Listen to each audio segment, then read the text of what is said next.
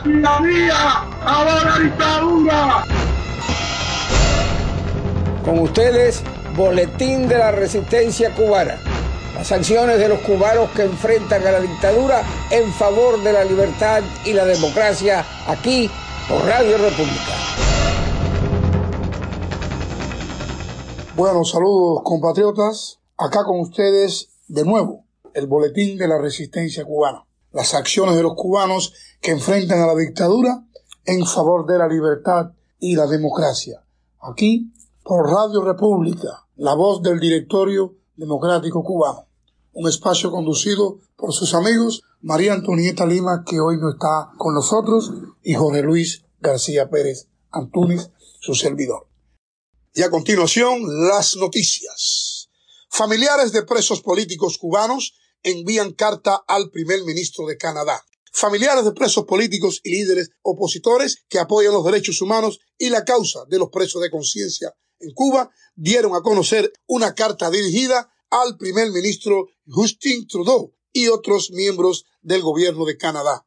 Uno de los firmantes es el opositor y expreso político de la causa de los 75, Ángel Moya Costa, quien desde La Habana aseguró que Canadá es uno de los principales emisores de turismo a Cuba y por eso involucrar a su gobierno en la liberación de los presos políticos es muy importante. La carta va dirigida al gobierno de Canadá, que es un gobierno, como todo el mundo sabe, que muy pocas veces se ha involucrado en el tema que se conozca de la liberación de los presos políticos, pero sí está muy involucrado en la inversión económica en Cuba. Además, señaló ser parte de la misiva para apoyar cualquier esfuerzo que traiga como consecuencia la liberación de los presos políticos cubanos.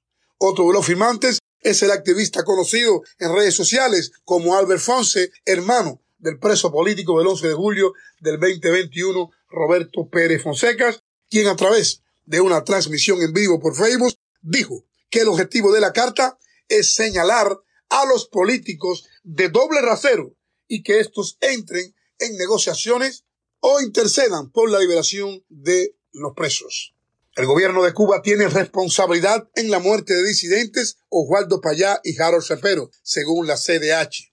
Un informe de la CDH asegura haber encontrado irregularidades en el análisis del caso de la muerte de los opositores Osvaldo Payá Saldiña y Harold Cepero. La CDH, es decir, la Comisión Interamericana de Derechos Humanos, asegura tener indicios claros de que agentes del gobierno cubano tuvieron responsabilidad en las muertes de los disidentes cubanos Oswaldo Payá Sardiña y Harold Cepero Escalante.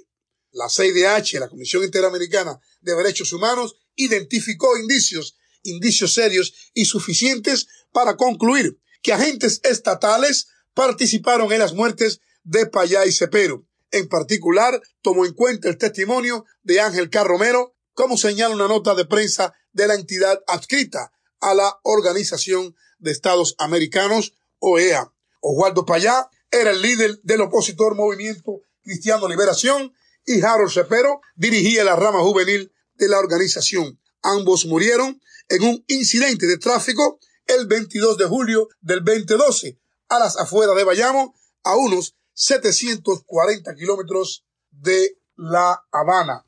El automóvil en que viajaban Payá y Cepero, también iba el español Ángel Carromero y el sueco Aaron Moy. Carromero conducía el auto y fue sancionado a cuatro años de cárcel por homicidio involuntario y liberado poco después. Modi se negó a testificar en el juicio. El Estado no presentó alegatos o negó estos argumentos, dijo la CDH en referencia a su informe de 28 páginas.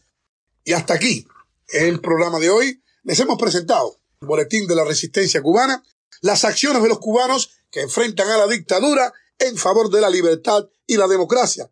Aquí, por su emisora amiga Radio República, la voz del Directorio Democrático Cubano, la radio de la familia cubana.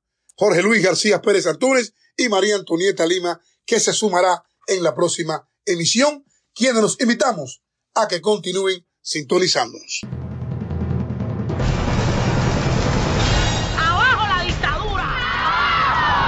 Les hemos presentado Boletín de la Resistencia Cubana. las acciones de los cubanos que enfrentan a la dictadura en favor de la libertad y la democracia aquí por Radio República.